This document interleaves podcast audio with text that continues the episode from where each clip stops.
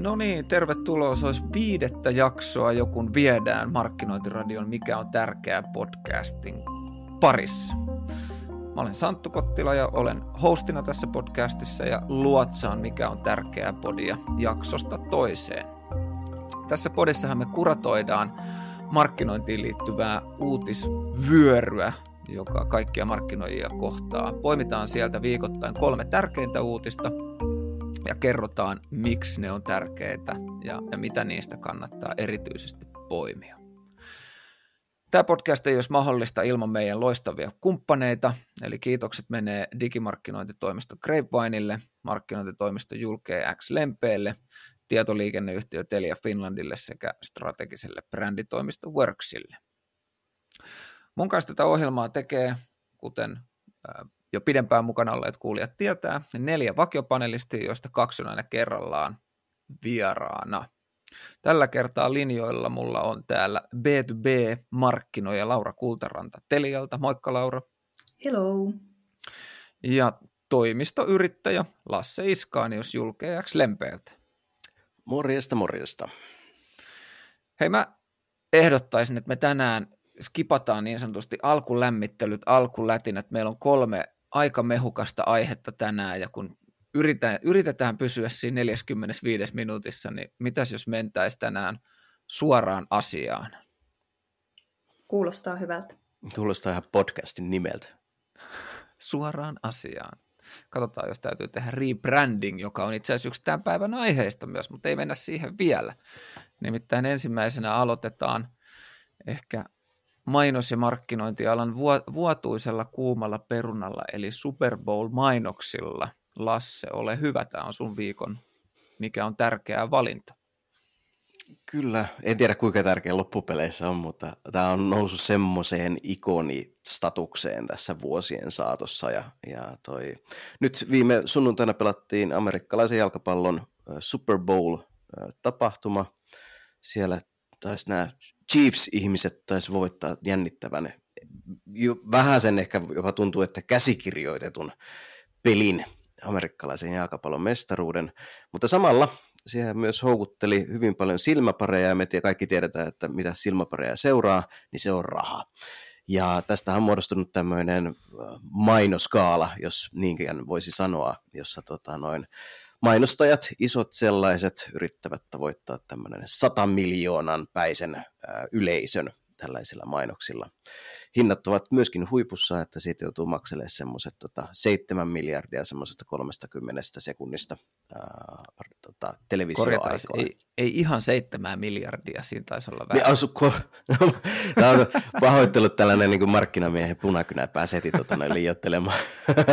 ei laitettu yhtä nollaa perään, vaan laitettiin heti laitetaan, kolme nollaa. Laitetaan kolme nollaa, joo, kyllä. 7 miljoonaa euroa, ei dollaria niin to, tosiaan tota, ne maksaa summan mutikassa. Hinnat on noussut, noussut tässä viime aikoina aika paljon, mutta erityisen mielenkiintoista on nähdä, että mitkä brändit täällä mainostaa ja minkälaisella. Että sehän on jopa semmoinen tuossa artikkeleissa oli lukevina niin, että jopa kolme neljästä Super Bowlin katsojasta oikeasti odottaa näitä mainoksia. Ja kun näitä kattelee läpi, niin nämähän on oikeasti hyvin viihdyttäviä nämä mainostajat tai mainokset. Eli siellä on kyllä, kyllä tota, noin pistetty tuotantoon, tuotantoon myöskin dollareita. Ja tuota, ää, tänäkin vuonna ei hirveästi petytty, että siellä oli tällaiset pr- kärkibrändit, oli hyvin paljon tällaista kauppahyllytavaraa ja mainostajaa ja, ja tota, noi, isoja operaattoreita löytyi Googlet ja muut vastaavat tota, noin, kertomassa AI-kehityksestä ja, ja tota, noin, tunteikkailla videomainoksilla. Ja oli, oli kyllä tota noin, oli tietyllä tavalla hyvin viihdyttävää, mutta olen myös sitä mieltä, että vähän jopa tylsääkin. Koska tietty kaava kyllä toistui näissä mainoksissa. Ja mä voin tällaisen Super Bowl-reseptin teille kertoa tässä näin, että ensimmäinen, ensimmäinen, ensimmäinen vaihe on se, että tota, ää, sinulle on annettu semmoinen sadan miljoonan dollarin markkinointibudjetti, Eli joka mahdollistaa, Joo, joo, joo, kyllä, resurssit, resurssit pitää olla.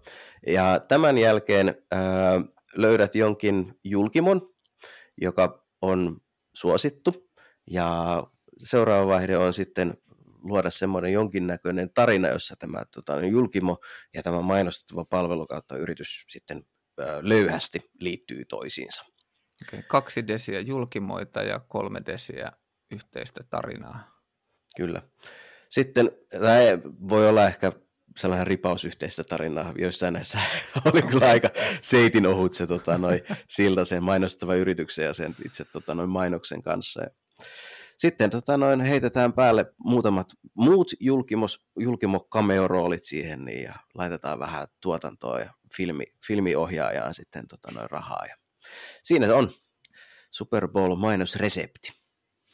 Joo, me, äh, tämä Lassen, Lassen uutinen myös sisältää kaikki nämä Super Bowl-mainokset tältä vuodelta, niin se löytyy tuolta show notesista. Helppo ja kätevä paikka käydä katsomassa kaikki ne mainokset, jos haluaa, mutta mm. hyvin Lasse kuvailit kyllä mun mielestä sen, että mikä voisi sanoa vähän niin kuin jopa laiskasti ja tylsästi se resepti tuntuu lähes kaikissa olevan, että, että harvoja siellä on, jos ei esimerkiksi ole julkiksi käytetty ollenkaan.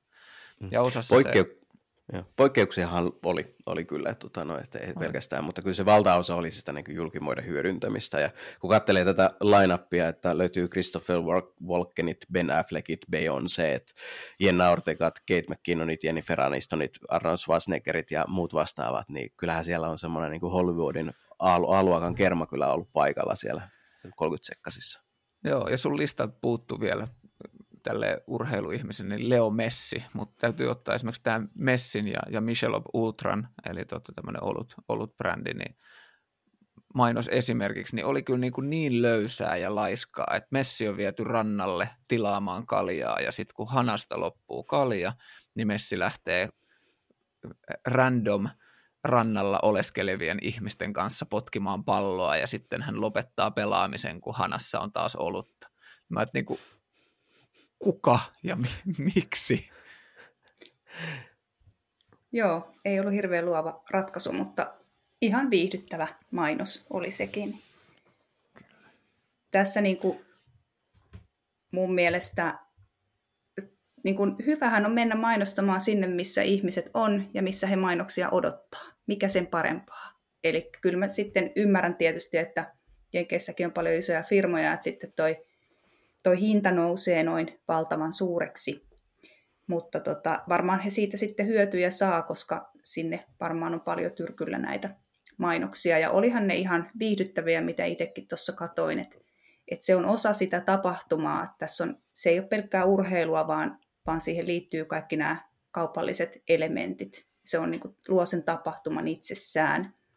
Ehkä niin kuin näistä mainoksista, mitä siinä nyt nähtiin, niin nekin noudattaa sitä samaa kaavaa, mitä mekin yritämme yritysmarkkinoinnissa tehdä ja kuluttajamarkkinoinnissa, että se on se tarinallisuus, on se trendi, huumori, viihde, visuaalisuus, yllättävyys. Et niitä. Ja sitten tietysti tämä, nämä vaikuttajat, eli vaikuttajamarkkinointikin saadaan tähän. Ehkä se sitten vaan on, että julkimut luo tätä huomioarvoa ja ihmiset dikkaa niistä, että että olihan siellä tosiaan muutamat mainokset, jos ei sitten ollut näitä julkimoita, mutta se oli sitten muulla tavalla tarinallista. Et varmasti niinku ihan toimiva konsepti näille, jotka, joilla on varaa sinne sitten mennä. Joo, ja tässä pitää ottaa myös huomioon, että kun tuolla on tällaisia Doritos ja M&M's ja muut vastaavat tämmöiset niin isot, isot brändit ää, tekemässä ja mainostamassa näitä asioita, niin siellä taustalla on miljoonia ja kymmenien miljoonien dollareiden tutkimusbudjetit, jossa on kyllä tutkittu ja katsottu, ja että mikä täällä oikeasti toimii ja mikä on, on semmoinen, niin mikä vetoo kansaan. Ja tässä on tulos. Että kyllä siellä tuo tietty perusresepti niin on, on, on tepsivä ja toimiva.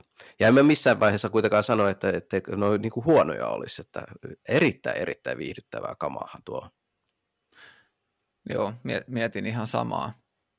Samaa, että kyllä se varmasti on niin kuin mietitty, että Super Bowl kaikkinensahan on sellainen, missä niin kuin osa katsojista enemmän odottaa, että ketä bongataan, ketä julkiksia bongataan yleisöstä ja näytetään, että tai että kuinka kauan he on kameran ruudulla ennen kuin he tajuu, että on kameran ruudulla. Nyt viimeisimmästä lähetyksessä esimerkiksi Leonardo DiCapriota kuvattiin pitkä tovi ennen kuin hän tajusi, että hän on siellä Jumbotronilla ja näkyy näky koko stadionille, että sikäli julkisten käyttö on enemmän kuin perusteltua. Täytyy sanoa, että jos mä mietin niin kuin omat suosikit noista, sä et Lasse kysynyt, mutta ehkä sä olisit jossain vaiheessa kysynyt. Ja, ja Seuraava kerran, kysymys. Kysymättäkin kerron omat suosikkini, niin, niin toinen oli itse asiassa Doritos, joka, joka oli yksi näistä harvoista brändeistä, joka ei käyttänyt julkiksi. Mä tykkäsin oli, siitä myös. Joo, se he oli onnistunut mun mielestä niin kuin 30 sekuntia saamaan niin kuin hyvän tarinan. E, tosi epätyypilliset sankarit vielä kaiken lisäksi, ei spoilata sen, sen enempää. Ja, ja siinähän tietysti kilvoiteltiin Doritos pussista, mikä on loistava.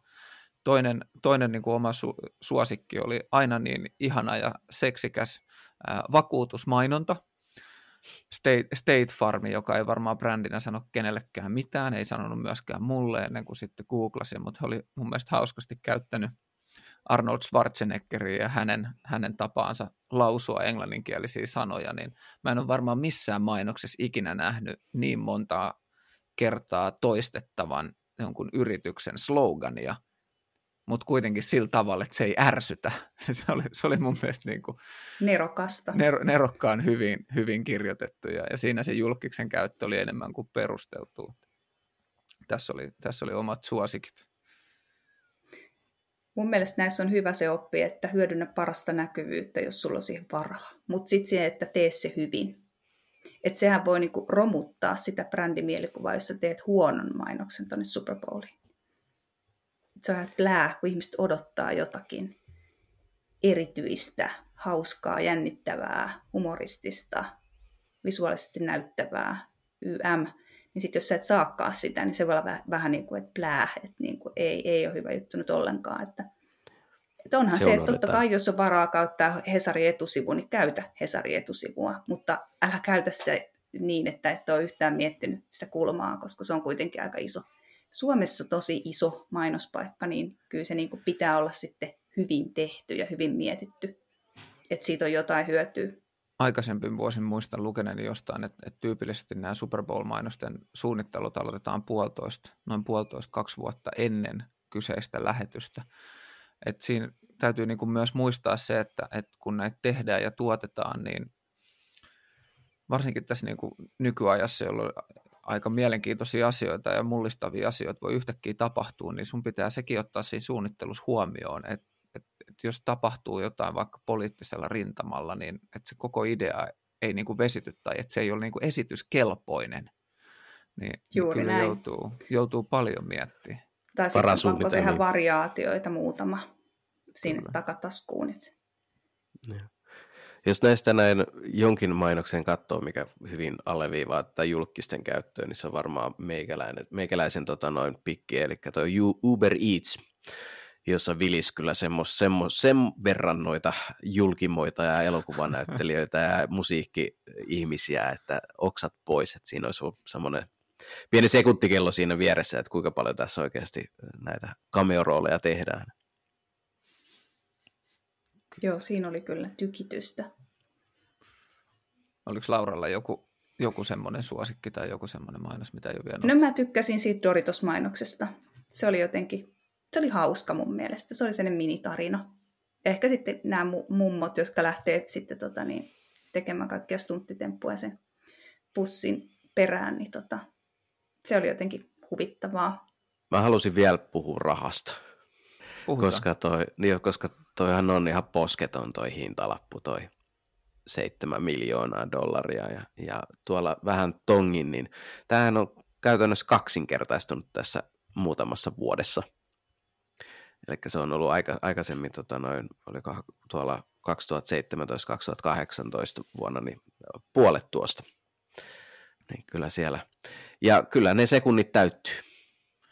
Kyllä ne täyttyy. Toisaalta pitää muistaa, joka ainakin niin kuin luin itse tuossa taustatyötä tehdessäni, että tämä on myös harvinaisia lineaarisen telkkarin ohjelmia, jonka katsojamäärät on niin kuin pitkän aikavälin trendi on kasvava. Kyllä, kyllä. Et sekin on. Selkeästi toimiva konsepti siis. Joo, tuollainen tällainen niin kuin suhteellisesti tunnettu Bob Iger, joka vetää tuollaista pientä Disney-nimistä tota, viihdeempeurumia, niin sanoi, että urheilu, se on lineaarisen television se kultakivi, että se, se on se, mikä siellä tota, noi, pitää sydämen jyskyttämässä. Se on varmaan niin urheilu on semmoisia harvoja juttuja, mitkä yhdistää ihmisiä reaaliajassa vielä. Et kaikki muu on semmoista pirstaloitunutta ja, ja omiin preferensseihin suuntautuvaa omasta laitteesta, mistä nyt haluatkin katsoa, mutta urheilu on semmoinen, että se halutaan kokea siinä hetkessä. Että jos sä katot jonkun tallenteen jostain tärkeästä matsista, niin eihän se tunnu enää samalta, kun joka tapauksessa kuuluu jo, mitä siinä tapahtuu, vaikka kuinka yrittänyt pitää silmiä ja korvia kiinni. Et se on niinku se yhteisöllisyys, yhteinen hetki, yhteiset tunteet siinä hetkessä. Et se on niinku se urheilun vetovoima. Ja tietty jenkkifutis on niin pirun suosittua, että tuolla meren takana, niin, niin se vielä lisää sitä. Ja onhan se sitten, niin kuin, siinä tulee se FOMO, että se ei ole pelkästään, että se niin kuin halutaan, mutta että se on myös pakko tämmöiset isot urheilutapahtumat kuluttaa siinä samassa hetkessä, kun, kun se tulee, koska muuten jotain kautta ää, joku spoilaa, spoilaa niin sanotusti vähintään ainakin lopputuloksen. Mä voisin tämän, kaivoin tuon ihan oikein Ikerin tota, noin, kommentin tästä näin, niin tämä itse asiassa kuuluu, että sports is still an advertiser's delight. Ja siihen on varmaan aika hyvä lopettaa tämä Super Bowlin jauhaminen.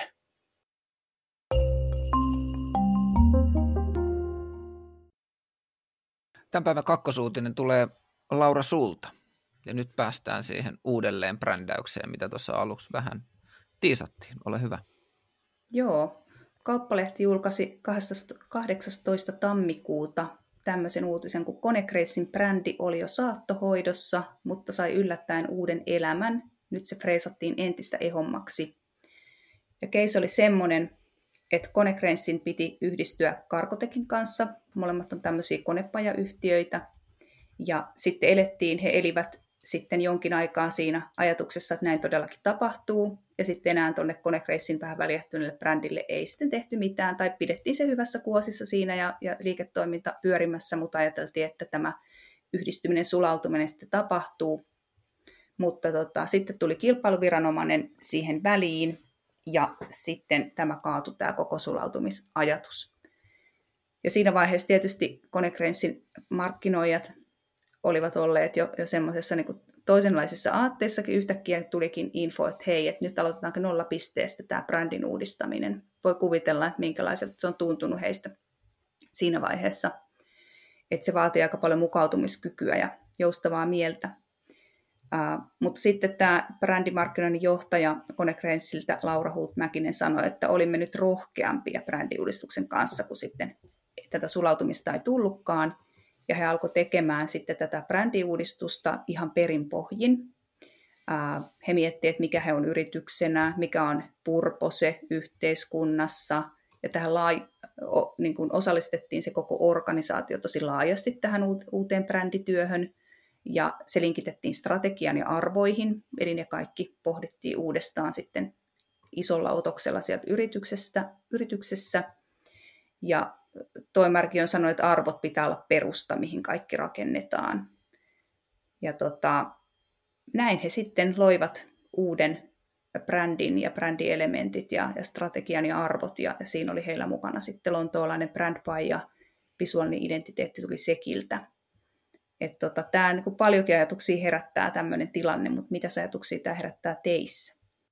Joo, siis tämä on, tää on mielenkiintoinen. Tämä on nyt ehkä se, sit sieltä B2B-puolelta tämmöinen isompi rebranding juttu. Viime viikolla puhuttiin paljon Iittalasta ja koko, koko Suomi ja markkinointiväki on puhunut paljon Iittalasta ja nyt ollaan sitten siellä toisella, toisella niin kuin liiketoiminta-alueella, niin kuin bisneksen tekotyypillä eli B2Bn puolella.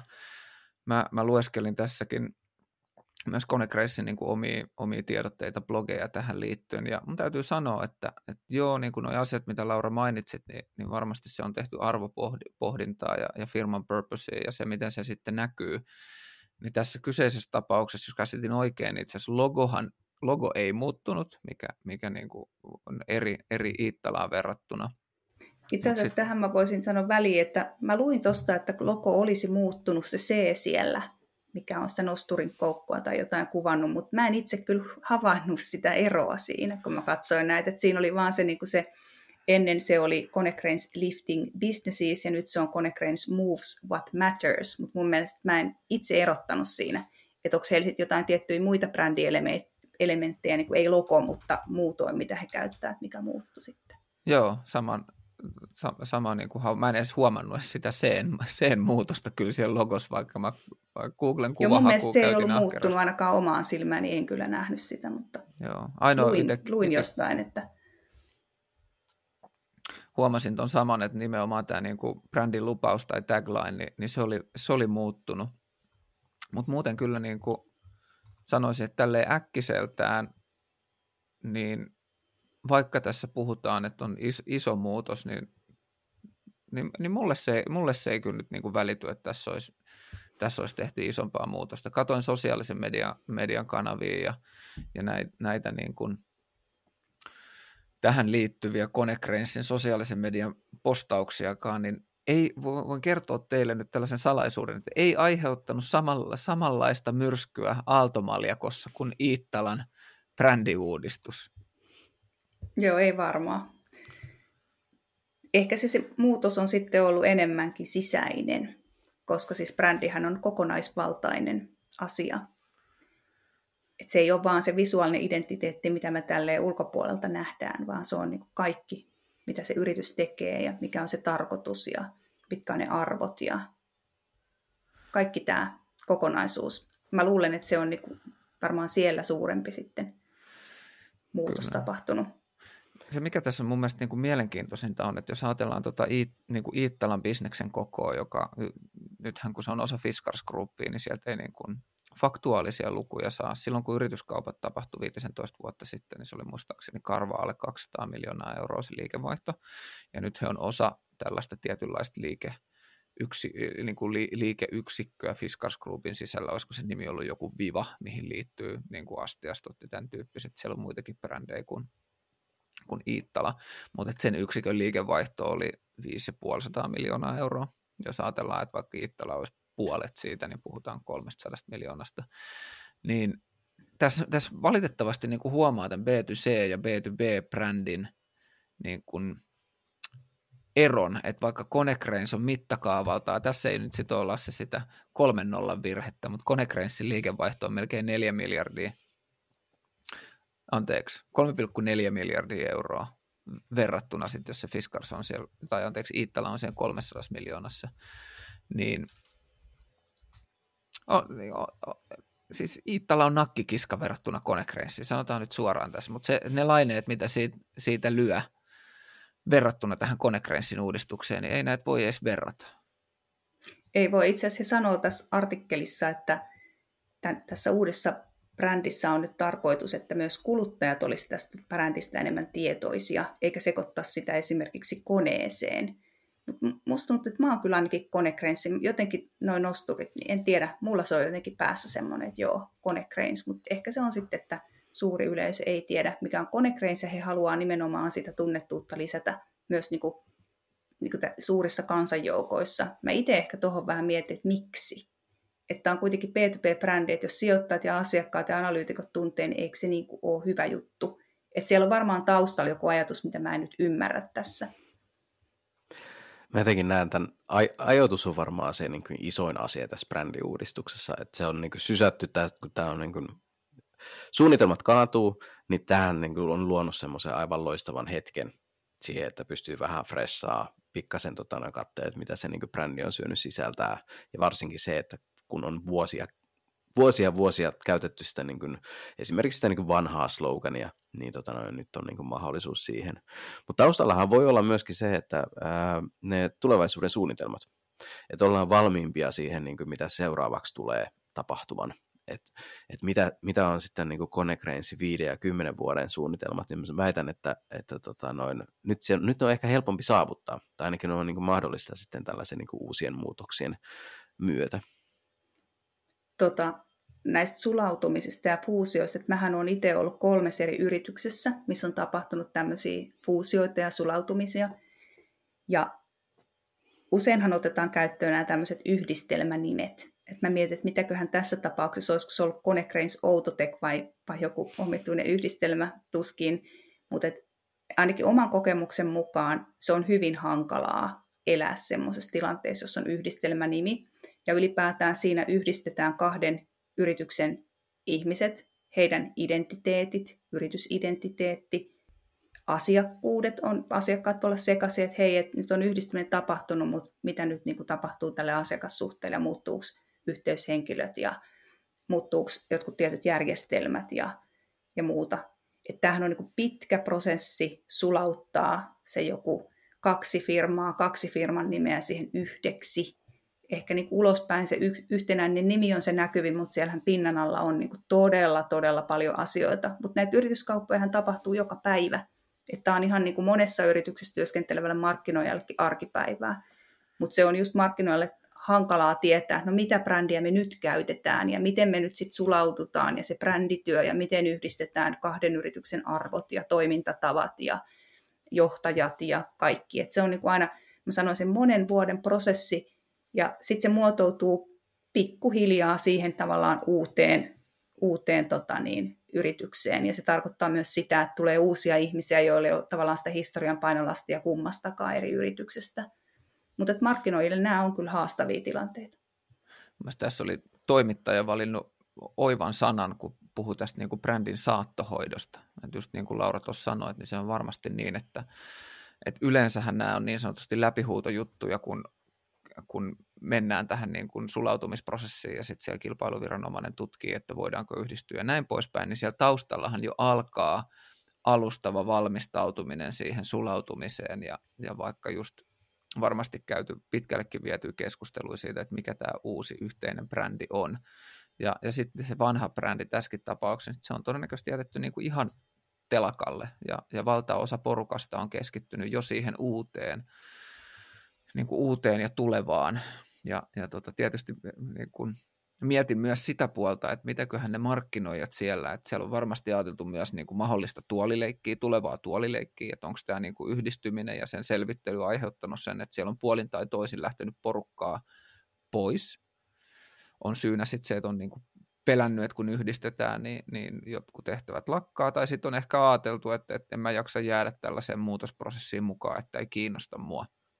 Ja nyt sitten itse asiassa tuleekin niin kuin tämmöinen peruutus takas tilaan ennen näitä kauppa, kauppaneuvotteluita tai, tai kilpailuviranomaisen tarkastelua, ja nyt sitten pitäisikin niin kuin herättää se brändi niin sanotusti eloon. Et se on sellainen, mistä mä annan niin Konecranesin porukalle kyllä ison niin kuin hatunnoston, että kun tämä kauppa on mennyt mönkään, niin on niin kuin ymmärretty, että nyt täytyy tämä brändi herättää eloon ja täytyy tehdä jotain. Just näin. Just näin. Otettu se mahdollisuutena eikä siinä, niin että jää, jää, jäätyt surkuttelemaan siihen, niin että voi jehna. Kyllä. Tietysti tämmöiset, niin kuin missä kaksi yritystä fuusioituu, niin se on eri tilanne kuin sitten, jos tehdään tämmöinen tietty nimimuutos sillä tavalla, niin kuin, että ei, ei välttämättä olisi pakko tehdä sitä nimimuutosta. Mä mietin tätä itellä postikeissiä, että mikä, mikä siinä oli se tausta – että miksi se nimi muutettiin. Siinä oli jotakin, että haluttiin niin kuin jotenkin kansainvälinen nimi ja, ja muuta kaikkea perustelua siinä. Mutta tota, oliko siinä sitten jotain pakottavaa tarvetta muuttaa tätä nimeä, niin sitä en tiedä, mutta ei ehkä ollut, koska sitten seitsemän vuotta oltuaan, posti oltuaan Itella, niin muutti takaisin postiksi ja kansalaisten suussahan Itella oli posti koko ajan. Että sitten nämä on näitä, että hitti vai huti, että et tota, syytä miettiä tarkkaan, että tota, onko se kannattavaa tehdä siitä ehkä vähän jotain tutkimustakin. Onhan tässä näitä, näitä nähty tämmöisiä periaatteessa, rohkeus on aina kannatettavaa. Ja sitten tietysti saa palata siihen vanhaan, jos ei se toimi, että se on ihan ok. Että et tota, et tämmöisissä ehkä niin kuin no nimikikkailut on eri juttu kuin tämmöiset fuusiot, mutta tota, ne on asioita, mitkä pitää tosi tarkasti pohtia, että mitä kannattaa tehdä. Mennäänkö päivän kolmanteen uutiseen? Mennään vaan. Let's go. Useammastakin uutislähteestä uutisoitu muun muassa Hesaria ja markkinointiuutisia, että LUT yliopistolle, eli Lappeenrannan LUT-yliopistolle 5 miljoonan euron yksityislahjoitus myynnin ja markkinoinnin koulutukseen ja tutkimukseen. Tämä on ollut yksityislahjoitus Jalo ja Anja Paananen, jotka, joista Jalo on, on tunnettu peik, muun muassa Peikko Groupin perustajana. Ja Jalo sanoo hyvin tässä, että hän näkee myyntiosaamisen ratkaisuna taantumassa räpiköivän Suomen ongelmiin. Myyntiosaaminen voi parantaa vientiyritysten menestystä jopa niin paljon, että Suomen bruttokansantuote kasvaa yhdellä prosentilla. Tämä on ollut tämän lahjoituksen tausta. Mä, mä tervehdin tätä uutista suurella ilolla. Muistan omia opiskeluaikojani ja, ja täytyy kyllä sanoa, että mä en muista, että olisi ehkä sanallakaan puhuttu mitään myynnistä tai myyntiosaamisesta tai käyty läpi ää, kursseilla, edes vapaa-valintaisilla kursseilla mitään myyntiin liittyvää ja kuitenkin aika paljon tuli markkinoinnin kursseja itse aikanaan kahlattua. Tämä, on, tämä lahjoitus menee yhden maisteriohjelman rahoitukseen, mikä on totta kai vähän niin kuin pisara meressä, mutta mä toivon, että tämä antaisi ehkä suuntaa sellaiselle muutokselle, joka, joka tuolla varsinkin korkeakoulupuolella niin olisi enemmän kuin välttämätöntä, jotta saadaan Suomi nousuun, myynti- ja markkinointiosaaminen sille tasolle, missä sen pitäisi olla. Mitä te ajattelette tästä uutisesta? Hyvin tervetullut. Ja oli ilahduttava jopa, koska kuten Santtu sinäkin, niin minäkin rupesin vähän heijastelemaan sitä omia, omaa opintietä. Ja tuolla ammattikorkean penkkejä aikoinaan kuluttaneena, niin se oli juurikin näin, että markkinointia tuli kyllä tosi paljon tehtyä, mutta sitten meillä oli jännä juttu, että sitten meillä oli näitä tällainen niin myynnin koulutusohjelma myöskin. Ja ne oli sitten, niin kuin, meni ihan eri polkuja pitkin. Ne oli niin kuin eriytetty. Se oli ihan jotenkin silleen, kun ajattelee tälleen niin kuin kauaskantoisesti, niin siellä oli laittu myynti ja markkinointi erikseen. Mikä taisi olla sen maailman ajan tota, noin tapa.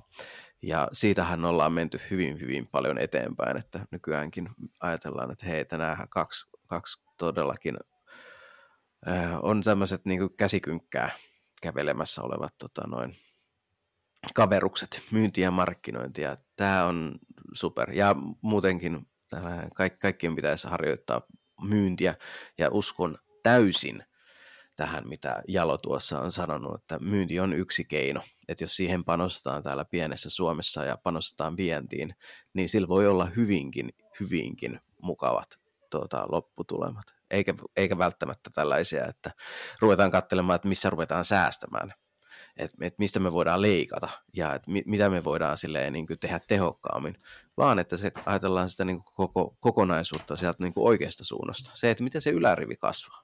No se yleensä on se myynti. Kanssa aloin muistelemaan omia opintojani. Mähän olen opiskellut liiketaloutta Tradenomin tutkinnon ja siinä mulla oli toi muistaakseni yritysviestintä ja markkinointi pääaineena, ja sitten mulla on viestinnän maisteri Helsingin yliopistosta, ja siellähän nyt ei ollut mitään, tietenkään mitään myyntiin liittyvää, eikä oikein ehkä työelämäänkään hirveästi liittyvää. Mutta tota, nyt yritän muistaa jotenkin virkistää, että mitäköhän silloin 2000-luvun alussa tota, niin sopinnois oli. Et siinä toki oli niin se liiketalouden se päälinja, ja muistan kyllä, että siellä oli erinäisiä juttuja, mutta ihan suoraan niin myynnillisiä kursseja, niin en kyllä jotenkin muista. Että kyllä se oli aika eriytettyä silloin vielä. Mä en itse asiassa olisi ihan mielenkiintoista katsoa noita opinto-ohjelmia ja kursseja, että mitä siellä nykyään on. Mutta ilmeisesti ei ehkä tarpeeksi, koska nyt tämmöinenkin koulutus sitten perustetaan. Ja tämähän on ihan siis todellakin erinomainen juttu ja hieno uutinen ehkä nämä rahat kanssa vähän silleen tuon Super Bowl-uutisen jälkeen naurattaa, että 5 miljoonan euro yksityislahjoitus ja saadaan kaksi eri koulutusohjelmaa ja sitten taas Super Bowlissa maksetaan 7 miljoonaa 30 sekasta mainoksessa. Että vähän ehkä liikumme eri rahoissa täällä kotimaassa, mutta tota, nimenomaan tämä niin hybridikoulutus, erittäin tervetullut ja, ja tota, tietysti tässä on varmaan sitten siellä työelämälähtöisyyttä mukana enemmänkin, ja sehän on myös tosi hyvä juttu. Ja koulutuksella mun mielestä on merkitystä, koska ei se ei sen pitäisi olla silleen, että sä käyt koulut ja opiskelet ja selkeä sä lähdet vasta työelämään opettelemaan sitä työelämää. Sano vaan Santtu, mitä sulla heräs mieleen. Mun mielestä toi, mitä sä Lasse sanoit tuosta omista opinnoista, että teillä oli niinku erikseen myynnin ja markkinoinnin koulutusohjelmat, niin se, se, se on niinku lähtenyt jo sieltä, että niille parikymppisille opiskelijoille on opetettu, että tuossa se siilon rajat menee, että te olette tällä puolella ja noi on tolla puolella. Ja, ja tota, sitten sit, sit, sit se on niinku opittu, sitä kulttuuria opitaan jo siellä opintojen aikana ja sitten kun tullaan työelämään, niin ei ehkä osata riittävän nopeasti kyseenalaistaa, että ehkä näiden kahden funktion kannattaisi ennemminkin toimia yhdessä kuin erikseen. Ja sitten yrit, joo, yrityksille ja sitten tietysti meille myös markkinoille, markkinoijille, jos me halutaan lisää niitä uusia nuoria osaajia, niin nämä trainee-ohjelmat on tärkeitä, harjoittelut, kesätyöt, että niihin panostettaisiin. Että oikeasti saataisiin sitä niin opiskelua tukevaa työelämäkokemusta myös. Mutta sehän vaatii meiltä sitten seniorimmilta tekijöiltä sitä, että me ollaan valmiita heitä ottamaan ja panostaa heihin sitten aikaa ja energiaakin. Et monessa firmassa jätetään ottamat nämä harjoittelijat ja kesätyöntekijät, kun ajatellaan, että se on vaan taakka, että ei, ei nyt ei, ei ehdi opettaa eikä ehdi, ei nähdä niin kuin sitä investointina sinne tulevaisuuteen se on just näin, se, se on helposti menee siihen, että, että onko meillä varaa tähän, onko meillä aikaa tähän, onko meillä resursseja tähän näin, niin se katsotaan ehkä väärästä kulmasta. Ja itsekin meillä, meillä on tota, noin useita harjoittelijoita tota, noin tullut, tullut me, meille tota, noin harjoittelemaan ensin, mutta kyllä se lähtökohta on ollut meilläkin se, että hei, että tästä tulee meidän tulevaisuuden työkaveri, tai siis tämä on jo meidän työkaveri, mutta niin kuin ehdottomasti me halutaan kouluja tämän, opettaa tätä näin silleen, että se pystyy loistamaan tulevaisuudessa ne meidän riveissä. Ja äh, mä väitän, siis äh, on, on keskustelu esimerkiksi nyt tuon äh, Haagahelian kanssa paljon ja ollut muutamassa heidän tapahtumassa. Ja siellä on huomattu tämä. Kun mä väitän, että tuolla niin kuin opiskelupuolella, opinahjopuolella, niin siellä panostetaan tällä hetkellä hyvin, hyvin paljon tähän työelämälähtöisyyteen, että tehdään tämmöisiä niin kuin helppoja harjo, harjo, uh, mahdollisuuksia päästä harjoitteluun tai että jonkinnäköisiä projekteja. Se on hyvin työelämälähtöistä, silleen, että siellä jopa niin kuin tehdään tämmöisiä uh, palveluja työelämälle niin, että se linkittyy niihin tota, noin opinjaksoihin hyvin, hyvin luontaisesti. Niin kyllä täällä niin kuin sivusta katsottuna, niin siellä tehdään kyllä myös hyviä tota, noin asioita ja, ja ollaan, ollaan hyvin tätä päivää näissä asioissa. No se kuulostaa kyllä hyvältä. Mä oon itse miettinyt just sitä, että koulutetaanko esimerkiksi SEO-asioita missään, tai vaikka Martekkipuolen juttuja. Että kyllä mun mielestä meillä oli semmoinen kesätyöntekijä, joka oliko yliopistossa harjoitellut näitä Martekkipuolen juttuja ja muita, että heillä oli joku kurssi ollut aiheesta? Se ristiriita, tämä on, tämä on mun lempiaiheita, että mitä, mitä niin kuin ammattikorkeakoulu tai yliopisto, niin kuin, se opintokokonaisuus pitäisi pitää sisällään. Ja, ja tämä niin kuin, ää, koulutuspuolihan argumentoi tätä sillä, että heidän pitää opettaa taitoja, jotka eivät ole ainoastaan relevantteja seuraavat 10 vuotta, vaan ne on relevantteja seuraavat 40 vuotta. Ja sen takia monesti niitä konkreettisia kädentaitoja, niin kuin sä vaikka tuossa tota, Laura mainitsit vaikka seon tai sanotaan vaikka somemainonnan operoinnin, niin niitä niin kuin vähenevissä määrin opetetaan tai ne on pienemmässä roolissa siellä opinnoissa, koska ajatellaan, että ne on semmoisia juttuja, jotka muuttuu niin nopeasti, että et ne ei ole niin kuin pitkäkestoisia tai, tai pitkä, pitkäarvoista se oppi, mitä sillä saralla saa.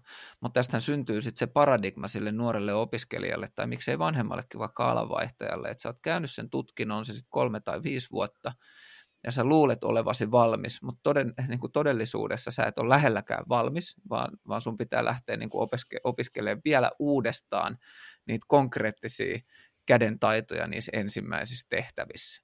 Ja sitten niin mihin, mihin tekin viittasitte ja mitä Lasse kerroit esimerkkinä teidänkin tapauksesta, että se on sitten oikeasti niin kuin harjoittelija, harjoittelijatason duuni monesti, mistä pitää lähteä liikkeelle. Ja sitten totta kai, jos sä oot nopea oppimaan, niin sä voit nopeasti sit päästä niin sanotusti koordinaattorispesialistitasolle. Mutta tota, siinä pitää olla sellainen tietty nöyryys. Ja sitten taas tulee se toinen ristiriita, että mä en, mä en tiedä miten AMKki-puolella, mutta ainakin tuolla itse, itse asiassa on niin kuin tämän LUT-yliopiston ää, alumneja, niin kyllä siellä niin kuin meidän kaaleihin koko ajan luotet, että te olette nyt niin kuin korkeakoulutettuja ja te olette nyt tulevaisuuden asian, superasiantuntijoita, että yritykset taistelee siitä, että saa palkata teidät. Ja todellisuus on se, että kun sä haet ensimmäisiä koulutusta vastaavia työtehtäviä, niin se on 100 tai 200 hakijaa, eikä sulla ole mitään mahdollisuuksia niin kuin erottua sieltä hakijana. Niin. Se Jos sä haluat vaikka on... mediaostamisen ammattilaiseksi, niin et sä sitä mistään koulusta saa. Miten sä pystyt erottua siinä vaiheessa, kun sä haet sitten? Nämä on, nämä on vaikeita asioita. Mun pitää lisätä tuohon lyhyesti vielä, että mä siis olen todella suuri niin kuin koulutuksen puolesta puhuja, ja tämä ei nyt ole tarkoitus niin kuin vähentää sitä arvoa nimenomaan sillä pitkällä aikavälillä, mutta jotenkin pitäisi pystyä ratkoa myös se ongelma, että kun se opiskelija valmistuu, niin silloin olisi jotain sellaisia niin kuin taitoja, joiden myötä se voi työllistyä sille omalle alalleen paremmin, jotta sitten ne pitkäkestoiset taidot, mitä siellä koulutuksessa opitaan, niin ne, niitä pääsee sitten hyödyntämään. Joo, se on Santtu just näin, varsinkin tällainen niin kuin, työllistävänä osapuolena haluan tähdentää ton, että ne on ne taidot, se on se ihminen, joka sinne palkataan, ei sitä tutkintoa. Ja mä väittäisin, että tällä alalla niin, niin siinä, niitä tutkintoja ei hirveästi katsella ne on enemmänkin ne taidot, ne kokemukset, se mitä sä pystyt saamaan aikaiseksi, niin ne on ne ensisijaiset niin kuin, rekrytoinnin perusteet siinä. Niin, ja tämä on ollut meille varsinkin, kun on ollut hyvin paljon tällaisia niin kuin harjoitteluhakemuksia, niin mitä vahvemmin pystyy tuomaan sitä omaa osaamista ja sellaista niin kuin intohimoa, ei sitä, että on käynyt näin paljon niin kuin opintopisteitä täällä niin kuin koulun ahjossa – läpi, vaan se, että mitä oikeasti siellä niin ta, tota, takaraivossa ruksuttaa, niin sen helpompaa on oikeasti ländätä se ensimmäinen harjoittelu kautta työpaikka tällä alalla. Mä oon teidän kanssa ihan samaa mieltä ja just toi, mä oon myös koulutuksen puolesta puhuja.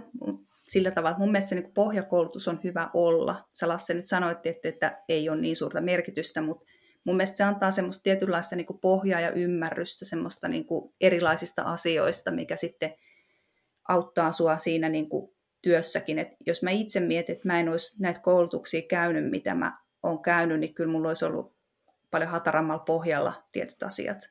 Et mä oon saanut aika laaja ymmärrystä eri, eri jutuista, tietty kun on kaksi tutkintoa, ja sitten sitä semmoista niin tiedonhakua, no toki sekin nyt muuttuu tämän tekoälyn myötä, mutta semmoista tiettyä asioiden jäsentämistä ja pitkäjänteistä toimimista ja tietyn tavoitteen eteen niin te- duunin tekemistä ja yhteistyötaitoja ja ryhmätyötaitoja ja, ja kaikkea tämmöistä.